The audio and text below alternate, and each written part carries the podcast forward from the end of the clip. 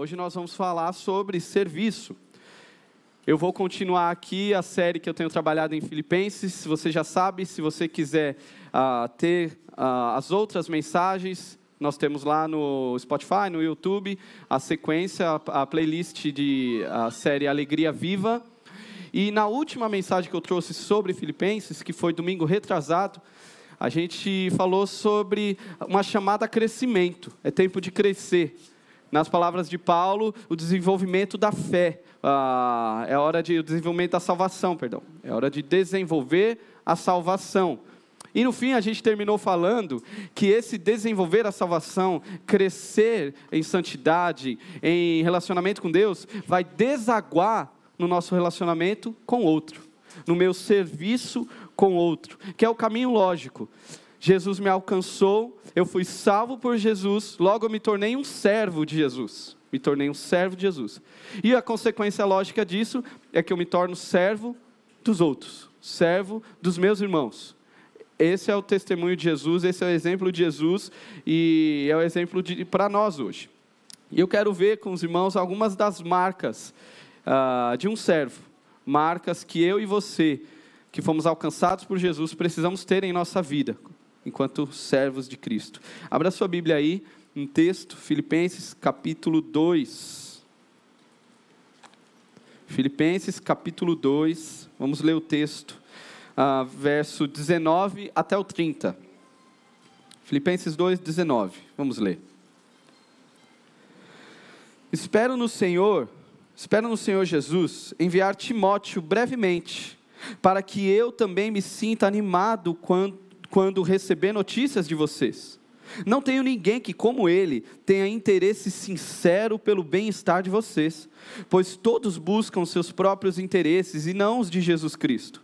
Mas vocês sabem que Timóteo foi aprovado porque serviu comigo no trabalho do evangelho como um filho ao lado de um pai. Portanto, é ele quem espero enviar, tão logo me certifique da minha situação, confiando no Senhor, que em breve também poderei ir. Contudo, penso que será necessário enviar de volta a vocês Epafrodito, meu irmão, cooperador e companheiro de lutas, mensageiro de você, mensageiro que vocês enviaram para atender às minhas necessidades pois ele tem saudade de todos vocês e está angustiado, porque ficaram sabendo que ele estava doente. De fato, ficou doente e quase morreu. Mas Deus teve misericórdia dele, e não somente dele, mas também de mim, porque eu não para que eu não tivesse tristeza sobre tristeza. Por isso, logo o enviarei para que quando virem novamente fiquem alegres e eu tenha menos tristeza. E peço que vocês recebam no Senhor com grande alegria e honrem homens como este, porque ele quase morreu por amor à causa de Cristo, arriscando a vida para suprir, suprir a ajuda que vocês não podiam dar. Senhor, muito obrigado pela tua palavra e aqueça o nosso coração à disposição de servir, que nossa vida seja marcada como servos, em nome de Jesus. Amém. Irmãos, estando em Roma, que Paulo, estando preso em Roma, ele escreve uma carta para uma igreja que ele muito ama, uma igreja que estava distante, estava lá em Filipos. E ali ele vai tratar algumas questões que essa igreja está passando. Uma delas, a questão do orgulho. Era uma cidade muito orgulhosa, e Paulo vai falar sobre humildade e sobre serviço. A estratégia de Paulo, então, a gente vai ver aqui, é apresentar exemplos para essa igreja. Deixa eu falar um pouquinho sobre Timóteo, sobre Epafrodito. Ele, Paulo, vai, a, a, Paulo costuma fazer isso. Ele dá um ensino, a carta de Filipenses é assim: ensino e vem o exemplo, ou vem o exemplo e depois o ensino. E assim a gente consegue aplicar muito bem as nossas vidas. É, o ensinamento de Paulo. E eu quero observar aqui três marcas Três marcas que você precisa ter no seu coração, sendo um servo. Três marcas de um servo. É, eu vou pular o versículo 19, que também teria uma marca, mas eu vou deixar ela à guisa de introdução, que é a disposição de Paulo de obedecer a Deus. Quando ele fala, olha, se Deus quiser, não é? Se Deus quiser, eu vou mandar Timóteo para vocês. Aí aqui só uma observação é que se você é um servo de Jesus, você precisa obedecer a Jesus. Um servo obedece ao seu Senhor. Mas Paulo ele não vai gastar tanto tempo falando dele. Eu quero ir para, para a primeira marca aqui. Por que, que Paulo quer mandar Timóteo para os filipenses? Porque Paulo quer e Timóteo quer ser enviado lá para os filipenses. Está lá no versículo 20. Paulo vai falar de Timóteo. Porque a ninguém tenho de igual sentimento, que sinceramente cuide dos vossos interesses. Primeira marca que a gente pode observar então: um servo influencia outros a servirem ao seu senhor. Uma marca de um coração servo é que um servo influencia outros a servirem ao seu senhor. Interessante essa palavrinha, esse termo aí que Paulo usa, quando ele fala que Timóteo era, ele tem um igual sentimento a Paulo. Uh, Erasmo, um, um, teólogo aí do século XVI, vai usar essa expressão aqui como alter ego, ou seja, outro, alter, ego, eu. Para Paulo, Timóteo, Timóteo era outro eu dele, uh, que a gente chama de discípulo. Que Paulo está falando é que Timóteo tinha o coração de Paulo, Timóteo tinha o propósito, o propósito de Paulo pulsava nas veias de Timóteo. Filipenses, recebam este, recebam Timóteo, porque ele é um outro eu. Ah, nós caminhamos juntos, ele é o meu discípulo. E aqui é interessante que a gente tem uma rede de discípulos. E é assim que acontece. Paulo é um servo de Jesus. E aí Timóteo encontra Paulo e olha para Paulo e começa a imitar Paulo. Paulo imita Jesus, Timóteo agora vê, enxerga em Paulo um homem de Deus e Paulo, eu quero ser igual. E, e, e, esse relacionamento que você tem com Jesus, eu quero também. Então vamos lá, Timóteo, vamos caminhar junto. Paulo agora influencia outro a ser servo de Jesus e ambos agora servem a Jesus. É a grande rede de discipulado. Isso é igreja. Às vezes a gente, eu já vim de contextos assim, na verdade vim não, já, já presenciei alguns contextos onde igrejas tentam de tudo para criar a, a, o discipulado, para formar o discipulado. E aí tenta as metodologias, é, um monte de estratégia. É, o que é discipular? Não é um curso. Então, para você fazer discípulo, você tem que dar o curso, abrir o livrinho lá, as 20 perguntinhas, e aí quando você terminar, ele é o discípulo. Aí você fez um discípulo. Ou se não, faz um grupo pequeno, e aí você vai ensinar o que é discipulado para eles. Aí esse grupo pequeno vai arrumar outro grupo pequeno, e assim vai se tornar uma igreja de discípulos.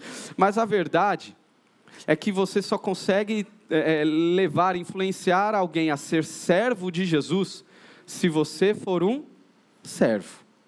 Não tem outra estratégia melhor. Na verdade, é a única estratégia possível. A gente pode ter esses caminhos, vamos ensinar, vamos ter um curso, vamos ter um grupo pequeno. Isso tudo bem.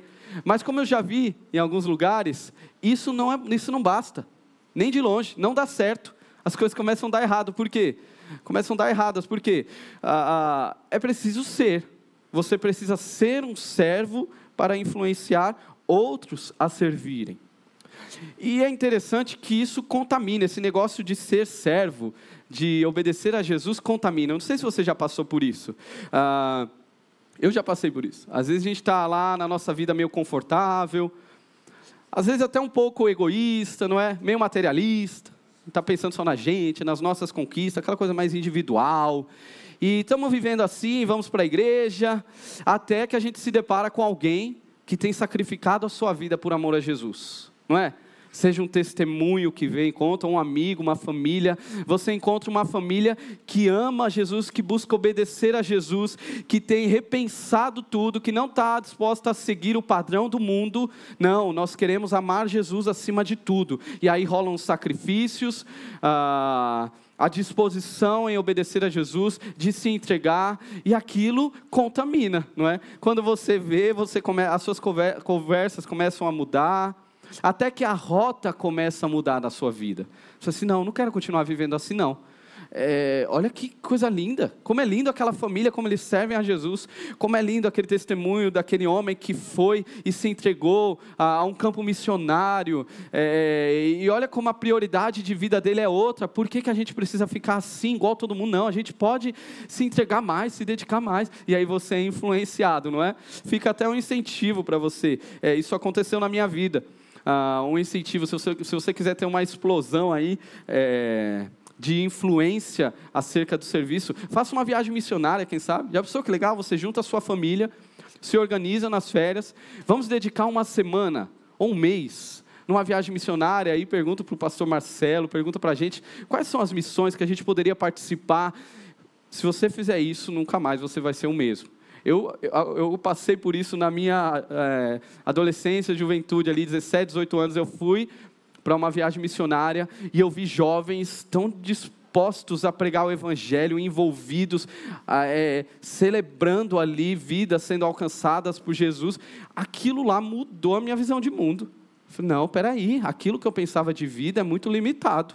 Ah, um servo influencia outro servo, muda a rota. Você quer levar a sua família a servir a Jesus? Você precisa ser servo. Não tem outro caminho. Você pode até dar um estudo, você pode falar, você pode colocar essa pregação para o seu marido ouvir, para a sua esposa, para o seu filho, para o seu pai. Você pode até falar, oh, escuta essa pregação, olha que legal, sobre servo, ser servo. Mas se ele não enxergar em você o servo de Cristo, talvez você tenha dificuldade a, a influência vem pelo serviço, é o que Paulo está falando. Pa, Timóteo é igual a mim aqui, nós somos juntos, é o meu alter ego. Uh, o meu amor por vocês, filipenses, é, mesmo eu estando preso aqui uh, e dedicando a minha vida por amor a vocês, há no coração de Timóteo, ele também ama, ele também está disposto a se entregar por amor a Jesus, por amor a vocês. Uh, Paulo, então, ele vai falar um pouco mais sobre Timóteo no decorrer do, do, do, texto aqui. Se você prestou atenção, Paulo vai falar tanto sobre Timóteo como Epafrodito. E olha a, a, sacada de Paulo aqui. Paulo foi inteligente. Por quê? No capítulo 2, um pouco antes, Paulo dá outro exemplo sobre alguém que é servo e que se humilhou. Quem que é o exemplo que ele dá? Me lembre aí. Logo no início, quem é o servo sofredor? Jesus. Paulo vai falar de, é, do nosso Deus, do Cristo que se humilhou, ah, que mesmo sendo Deus, não se fez valer dos direitos de ser Deus e veio a esse mundo, se tornou servo de todos, se humilhou em obediência até a morte morte de cruz. Aí Paulo deu esse exemplo para a gente, para os filipenses. Só que aí a gente, Paulo acho que ele já sabia disso, assim, não, vai ter um ou outro que vai dar essa migué, que vai falar assim, pô, mas Jesus é Jesus, né? Jesus é outra outra prateleira. Não dá, não dá para ser assim também, né? Tão altruísta, tão disposto a, a, se, a, a renúncias, abrir mão ali. Não, Jesus é. Aí Paulo vai então apresentar agora pequenos servos. Uh, pequenos servos, mas que são grandiosos na sua entrega e compromisso. Que aí amarra todo mundo aqui, não tem para onde fugir. Uh, e Paulo vai continuar falando, e a gente vai observar aqui as duas marcas, as duas próximas marcas, uma em Timóteo e a outra em Epafrodito. E a segunda marca de alguém que deseja dedicar a sua vida em serviço é que um servo prioriza os interesses do seu senhor. Um servo prioriza os interesses do seu senhor. Olhe comigo aí o versículo 20, principalmente a parte B, até o 24. Não tenho ninguém que, como ele, Timóteo, tem sincero cuidado por vocês, ou em outra tradução, sinceramente cuide dos vossos interesses, pois todos buscam os seus próprios interesses, não os de Jesus Cristo. Vocês, porém, sabem que Timóteo foi aprovado, porque serviu comigo no trabalho do Evangelho como um filho ao lado do Pai. Paulo está falando para os filipenses. Filipenses, vocês já conhecem, porque eles já conheciam Timóteo. Vocês já conhecem um pouco de Timóteo. Mas deixa eu falar um pouco mais sobre ele. Deixa eu falar um pouco mais sobre quem é Timóteo. Uma observação aqui interessante. Paulo ele usa dois versículos, dois, um e meio, para falar acerca dele, ah, da disposição dele de obedecer à vontade de Deus. Olha, se Deus quiser, eu vou enviar. E aí ele fala um pouco dele, ó, Timóteo, ele é um comigo. Ah, só que Paulo não gasta muito falando dele. Na verdade, ele vai gastar agora dez versículos falando de Timóteo e Epafrodito. Aí vai uma regrinha, tá? Que é só uma, um, um, um parênteses, uma regrinha básica que a gente precisa aprender. Ah, que quando a gente for falar de nós mesmos, é melhor falarmos sobre nossas dificuldades, sobre nossas fraquezas, do que falar sobre as nossas vantagens. É, não sei se você já percebeu, às vezes eu me deparo com algum pregador assim na internet, já vi um outro, que quando ele vai, a pregação dele, eu, eu já vi, por exemplo, um pregador que o título da mensagem era O Credo, aí pensa no meu nome, O Credo de Pedro. Então, as coisas que eu acredito. Olha, eu acho que o certo é isso, que o errado é aquilo. Eu acho que deve ser feito isso. Então, é, é, eu já vi alguns cenários assim, onde pregadores falam muito deles. E fala da espiritualidade dele, das experiências com Deus que ele teve. Que quando ele, ele perde uma carteira e ele ora, e ao mesmo tempo Deus revela onde está a carteira, porque ele tem um diferencial. Ele tem um tchan ali. Aí no final da pregação você fica como? Cara, esse cara é muito de Deus, cara. Como que eu faço? Eu vou seguir ele no Instagram, vou ler o livro dele, vou fazer de tudo, porque ele é o cara. Cuidado com isso é uma regra básica até para você, porque às vezes a gente é assim, né? Alguém vem conversar com você, a pessoa está aflita e quer falar dela ou da conquista dela. Aí a pessoa fala assim: Olha, é, a gente tá, a gente descobriu que a gente está grávido, tal. Aí você fala assim: Ah, que legal, é, eu, eu, tive bebê. Aí você começa a falar de você, mas é muito bom, eu gosto demais, porque aí você só fala de você, de você, de você, de você, que você fez isso, que você fez aquilo, que você é isso, que você. Cara, para de falar de você.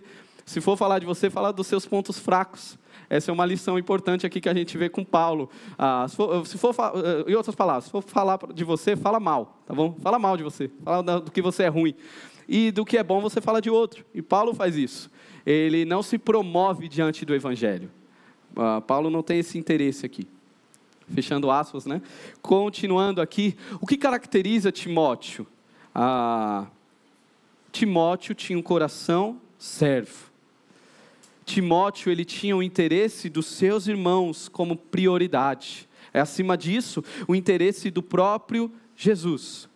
O interesse do seu Senhor era prioridade na vida de Timóteo. Tanto que Paulo fala: olha, ele ama vocês, ele se importa com vocês de forma sincera, verdadeira. Verdadeiramente ele se interessa por vocês, ele, ele se preocupa ah, ele os ama de verdade. E como é interessante a gente se encontrar com pessoas assim, não é? Que se importam com você e que se interessa por você de verdade. Não sei se você já passou por isso. É, aquele amigo que faz tanto tempo que você ama e tanto tempo você tem saudade, e aí ele manda uma mensagem, e aí como que você tá? E você fica todo feliz. É, oh, eu tô bem, pô, que saudade, que bom que você entrou em contato. Aí logo depois ele manda, ah, que coisa boa. Então, eu estava precisando de uma ajuda. E aí você, cara, isso é uma facada no coração, não é? Porque você olha assim, cara, é, você estava interessado é, na minha amizade, você estava interessado por mim ou no que eu tenho a oferecer? Timóteo não era esse. Timóteo ele se interessava pelo outro, ele se importava com a necessidade no outro. E Timóteo não comprou a ideia que a gente acha que é contemporânea, mas não é, do versículo 21, que Paulo fala. A maioria aí, os outros não estão nem aí para o interesse dos outros estão nem aí. Eles se importam com a própria vida deles. Timóteo não comprou essa ideia. Ele não comprou a ideia de que hoje a gente escuta, não é? Não faça por ninguém, faça por você. Se preocupe com o seu, até porque ninguém vai correr por você. Conquiste, avance. Né? Essas loucuras que a gente escuta cada vez mais. Timóteo não caiu nessa. Por quê? Porque assim como Timóteo, o referencial dele é, é assim como Timóteo, como Paulo, o referencial deles é Cristo. E aí a gente olha no capítulo 2, lá no começo, o que Paulo fala de Jesus no versículo 3: nada, nada façam por ambição egoísta ou por vaidade, mas humildemente considere os outros superiores a si mesmos. Cada um cuide não somente dos seus interesses, mas também dos interesses dos outros. Seja a atitude, o pensamento de vocês o mesmo de Cristo. Timóteo está olhando para isso aqui. Timóteo está olhando para, para o exemplo de Jesus e está vendo, não, Jesus, ele, ele não estava preocupado com seus próprios interesses. Eu não posso agir assim. Eu tenho que amar o outro. Ah, isso é ser servo. Tanto que nós aqui, como igreja, nós estamos alterando, repensando o termo que a gente costuma usar de voluntário. Porque a luz das escrituras não parece combinar tanto. Ah, principalmente quando a gente olha para a definição, se você der um Google aí, a primeira definição que aparece é o que é ser um voluntário? Aquele que se compromete com o trabalho. Legal. E essa sequência, sem ter a obrigação de o fazer. É mais ou menos a ideia de que pode contar comigo, mas nem tanto. Sabe isso? Estou com você, ó, mas eu sou voluntário, hein? Lembra que eu sou voluntário. Então não, não, não vou me comprometer dessa forma. Mas servos não pensam assim. Ah, Timóteo não pensava assim. A gente vai ver que Epafrodito não pensava assim. Jesus Cristo não pensava assim. Ah, Jesus Cristo, ele não repensou ali ou considerou deixar de cumprir a sua missão de amor e sacrifício por amor a mim e a você. Não, ele não repensou isso. Ele entregou tudo. Nós precisamos lembrar que servir é um privilégio. Servir é um privilégio por quê? Porque ao servir, eu estou me parecendo com Cristo Jesus. Quando eu olho para o interesse do outro, eu estou me parecendo com quem é o meu Senhor. Por isso é um grande privilégio. E o fundamento do serviço, o fundamento de servir, não é pelos nossos gostos ou pela nossa disponibilidade. Não, o fundamento é o nosso DNA. Servir está no DNA de quem foi alcançado por Jesus. Se você foi alcançado por Jesus, você vai amar servir e vai dedicar cada vez mais no serviço. Nós somos uma igreja ah, de servos, não de turistas. A turma que passa aqui e, poxa, que legal. E eu já me deparei com gente assim, tá? Aqui na nossa igreja. E que não durou muito tempo, óbvio. A pessoa chegou para mim em uma das conversas e falou assim: Não, olha, eu estou na igreja, mas eu não quero me envolver, não no celo, não quero participar de celo, essa coisa de se comprometer, serviço também não. Eu estou aqui para frequentar, aquela coisa, né? Eu vi uma boa mensagem, essa pessoa falando comigo e, e eu tentando puxar para outro lado da conversa, mas olhando para ela, falei, cara, isso daí não vai durar nem, nem acho que não foi dois meses, a pessoa já não, não veio mais para cá. Por quê? Aqui não vai ser essa comunidade. A gente vai te incomodar. Ah, aqueles que são servos vão te incomodar porque nós somos uma comunidade de servos. Se você quiser comunidades que é, aceitam turistas, você vai encontrar por aí. Você pode ir e aí sair todo emocionado, e aí vive sua vida egoísta e volta e se emociona de novo. Mas nós não somos essa comunidade. E uma observação: eu não estou falando aqui de contextos onde há abuso religioso, de liderança. Não estou falando desse cenário. É, não estou falando de um cenário de igrejas com sistemas pesados que a pessoa não consegue fazer nada da vida. Ela tem que viver e respirar a igreja o tempo todo. E ai dela se, de se falar não para o pastor. Se você nos conhece, eu acredito que você já nos conheça como comunidade, nós somos muito longe disso. Bem, bem, bem distante disso. Pelo contrário, é, inclusive essa semana eu tive uma conversa com uma pessoa nesse sentido.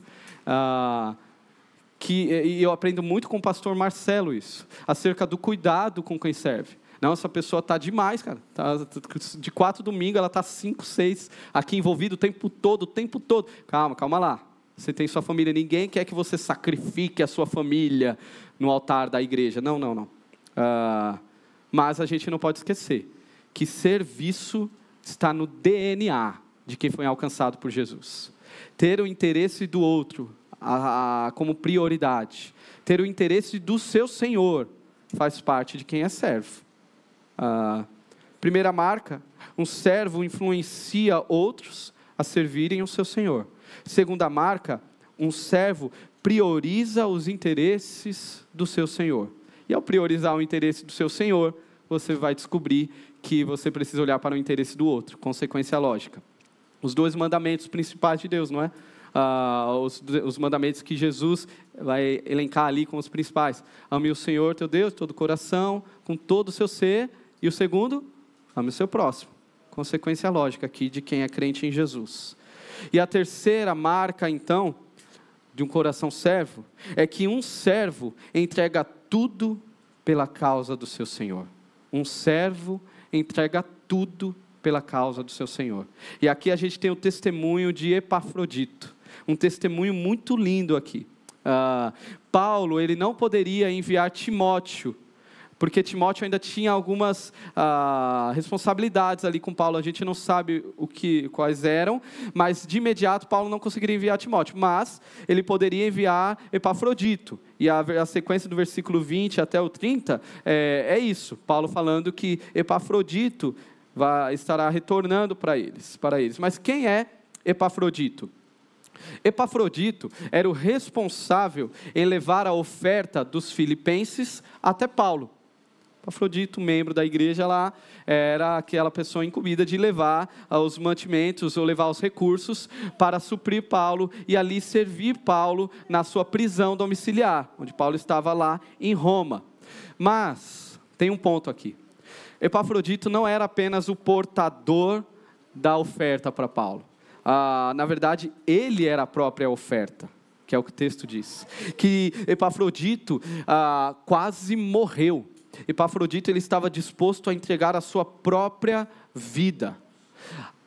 Lembre-se, naquela época não tinha WhatsApp, não tinha correio para você levar algo para alguém, para você comunicar uma carta, escrever uma carta para alguém, era tinha toda uma distância e o percurso aqui, da onde ele tinha que sair é, de Filipos até Roma, era um rolê grande, considerável. Então ele encarou esse, esse, percurso todo, e nesse percurso, pa, é, Epafrodito teve algum problema de saúde, e ele chega a Paulo quase morrendo.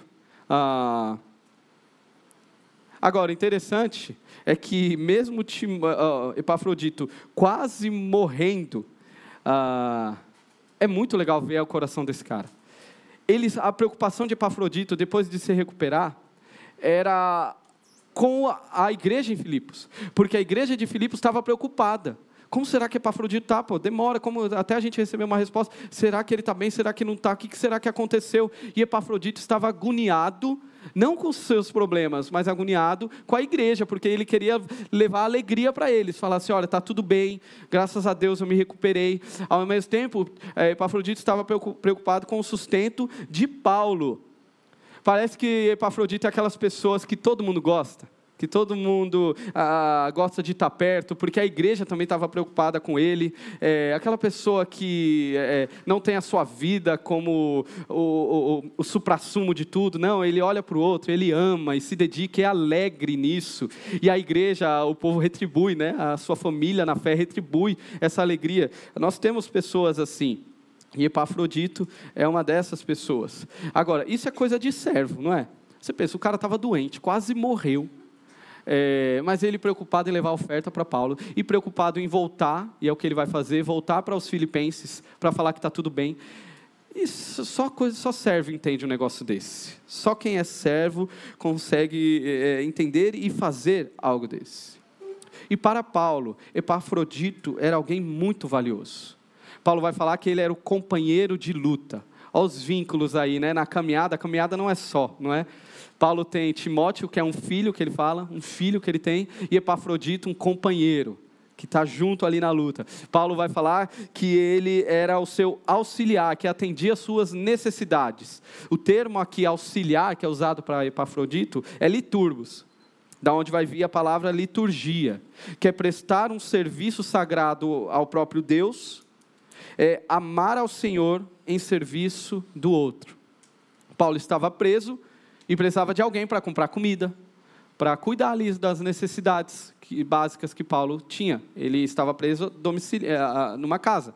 Então, Epafrodito era esse que ia no mercado, fazia a feira e voltava e se preocupava. É, pegava a carta, levava para Paulo, avisava como Paulo estava. Esse era Epafrodito. Sabe o que a gente aprende aqui? Que no serviço do Senhor todos importam. Todos são importantíssimos na obra do Senhor. Porque a gente comete o erro às vezes, né? Pô, a gente olha para Paulo e acha que Paulo é carreira solo, porque Paulo foi Paulo, meu irmão. Paulo acabou com tudo. Uh, mas não. Se não tivesse um Epafrodito, talvez Paulo tivesse morrido de fome. Começasse a definhar lá na prisão, não conseguisse nem escrever.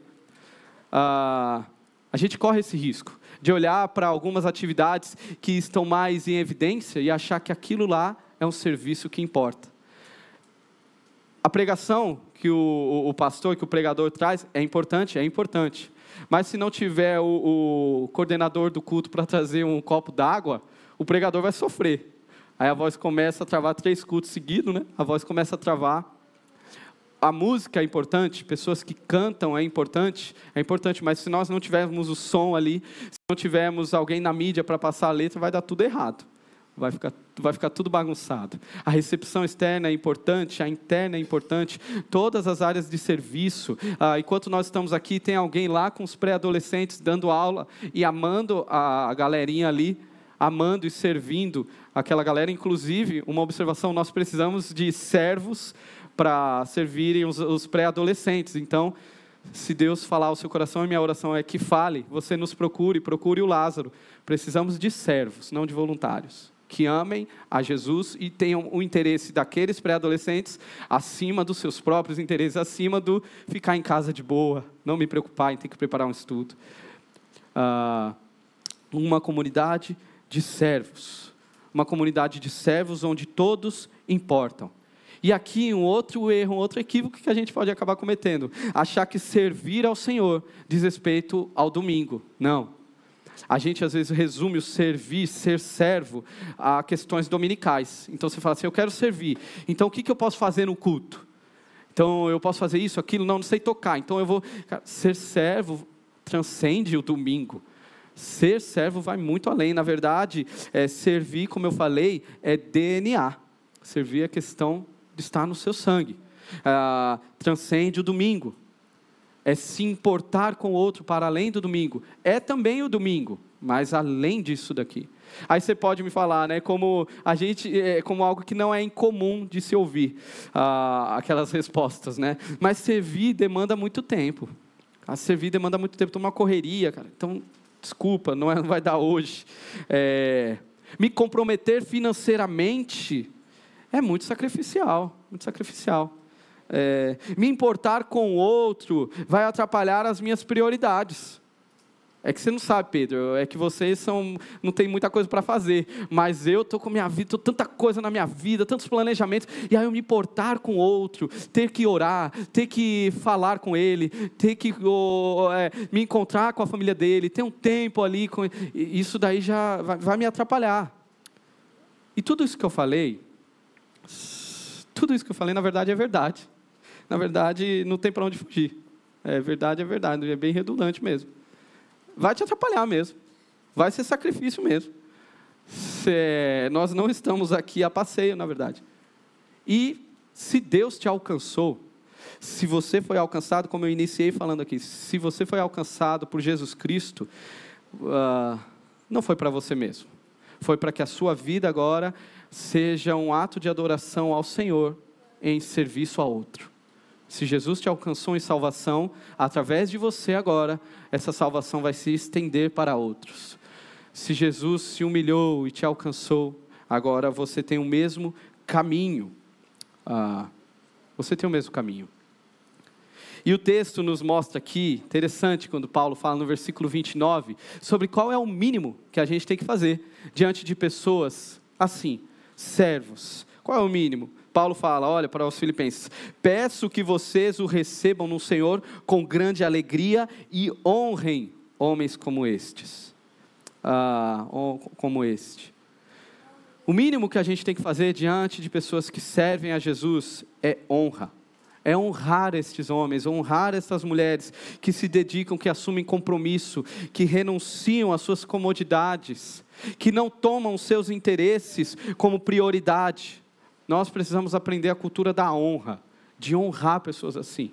Honrar aqueles que estão no trânsito, honrar sendo carinhoso, é, tendo boas palavras, olhando para eles, olhando para todos os que estão servindo a comunidade de Jesus e amar, e amar, não é passar ah, despercebido, não, as irmãs que estão lá no Crescer, ou os irmãos, você chega lá e às vezes você está agoniado, calorzão, Irmã, eu dei o ticket primeiro. Você parece que você está no restaurante, não é? No shopping, aquela chiqueza toda, você vai reclamar com o garçom, porque, ah, não, aqui é diferente. Na verdade, não deveria ser nem assim no restaurante. Mas aqui é diferente, meu irmão. Aqui é diferente. Aquele irmão que está com a fichinha, ele merece ser honrado. Ah, você deve tratar com alegria. Meu irmão, glória a Deus pela sua vida, pelo trabalho que vocês fazem, de dedicar esse serviço ao Senhor, em cuidado dos nossos filhos, ah, em olhar nosso carro nesse sol, em estar aqui, se preparar, se dedicar para cantar, para toda a estrutura. Glória a Deus pela sua vida, irmão. quero honrar você. Mas isso é o mínimo, tá? Na verdade, a ação principal que você deve ter é de se tornar um servo também, não é? Olhar para o pessoal da integração que tem abraçado, acolhendo. Você chegou na igreja, foi acolhido por alguém da integração, glória a Deus, honre essa pessoa, mas lembre-se, você, o seu caminho é o mesmo. Você precisa agora desbravar o caminho de serviço ao Senhor, de dedicação ao Senhor em comunidade. Servir ao Senhor. Todos nós somos convocados a ser servo. Concluindo aqui, você precisa lembrar, e eu, nós todos precisamos lembrar, algo que está na camiseta aqui: que servir também é adorar. Servir também é adorar. Na verdade, à luz das Escrituras, adoração é servir ao Senhor com tudo o que você tem e aonde Ele te colocar. Logo, a compreensão última acerca de adoração é, nos diz que quem você adora é a quem ou a que você serve. Quem você adora é aquele ou o que você serve. A quem você tem servido? Se você fizer a, lógica oposta, você consegue identificar. A quem você tem servido? Aí você pode falar, não, mas se eu servir o outro, se eu estou servindo meus irmãos, estou adorando eles. Não, não. Aí você lembra de Colossenses, quando Paulo fala: tudo que fizerem, façam de todo o coração, como para o Senhor, e não para homens. Quando você se coloca à disposição a servir alguém por amor a Jesus, você está mostrando quem você adora. Eu adoro ao meu Senhor. Eu sou um servo do meu Senhor. E por isso eu me importo. Por isso eu quero dedicar. Eu quero me sacrificar. Os meus recursos precisam ser colocados à disposição do meu Senhor. Ah, o meu serviço, o meu amor, a minha dedicação, o meu tempo tão precioso, eu preciso renunciar por amor. E é sacrifício. E vai comprometer sim a sua agenda. E glória a Deus por isso que vai comprometer a sua agenda. A quem você adora? Percebe? A adoração vai muito além do levantar as mãos. A adoração é um ato de serviço, de adoração, de, de, de rendição. Ah, e ele é o nosso diagnóstico para nos, nos ajudar a perceber onde está o nosso coração. Termino aqui com três perguntinhas que nos ajudam a lembrar tudo. Primeiro, ah, como a vontade de Deus é revelada nas suas decisões? Você consegue pensar? Como que a vontade de Deus é revelada, por exemplo, na forma como você conduz os seus recursos? Olha aí, pense. Como você tem investido seus recursos? Como que a vontade de Deus é revelada aí? Pô, eu estou seguindo a vontade de Deus. Como a vontade de Deus é revelada ah, nos seus relacionamentos? Pô, eu estou seguindo a vontade de Deus. Eu sou um servo.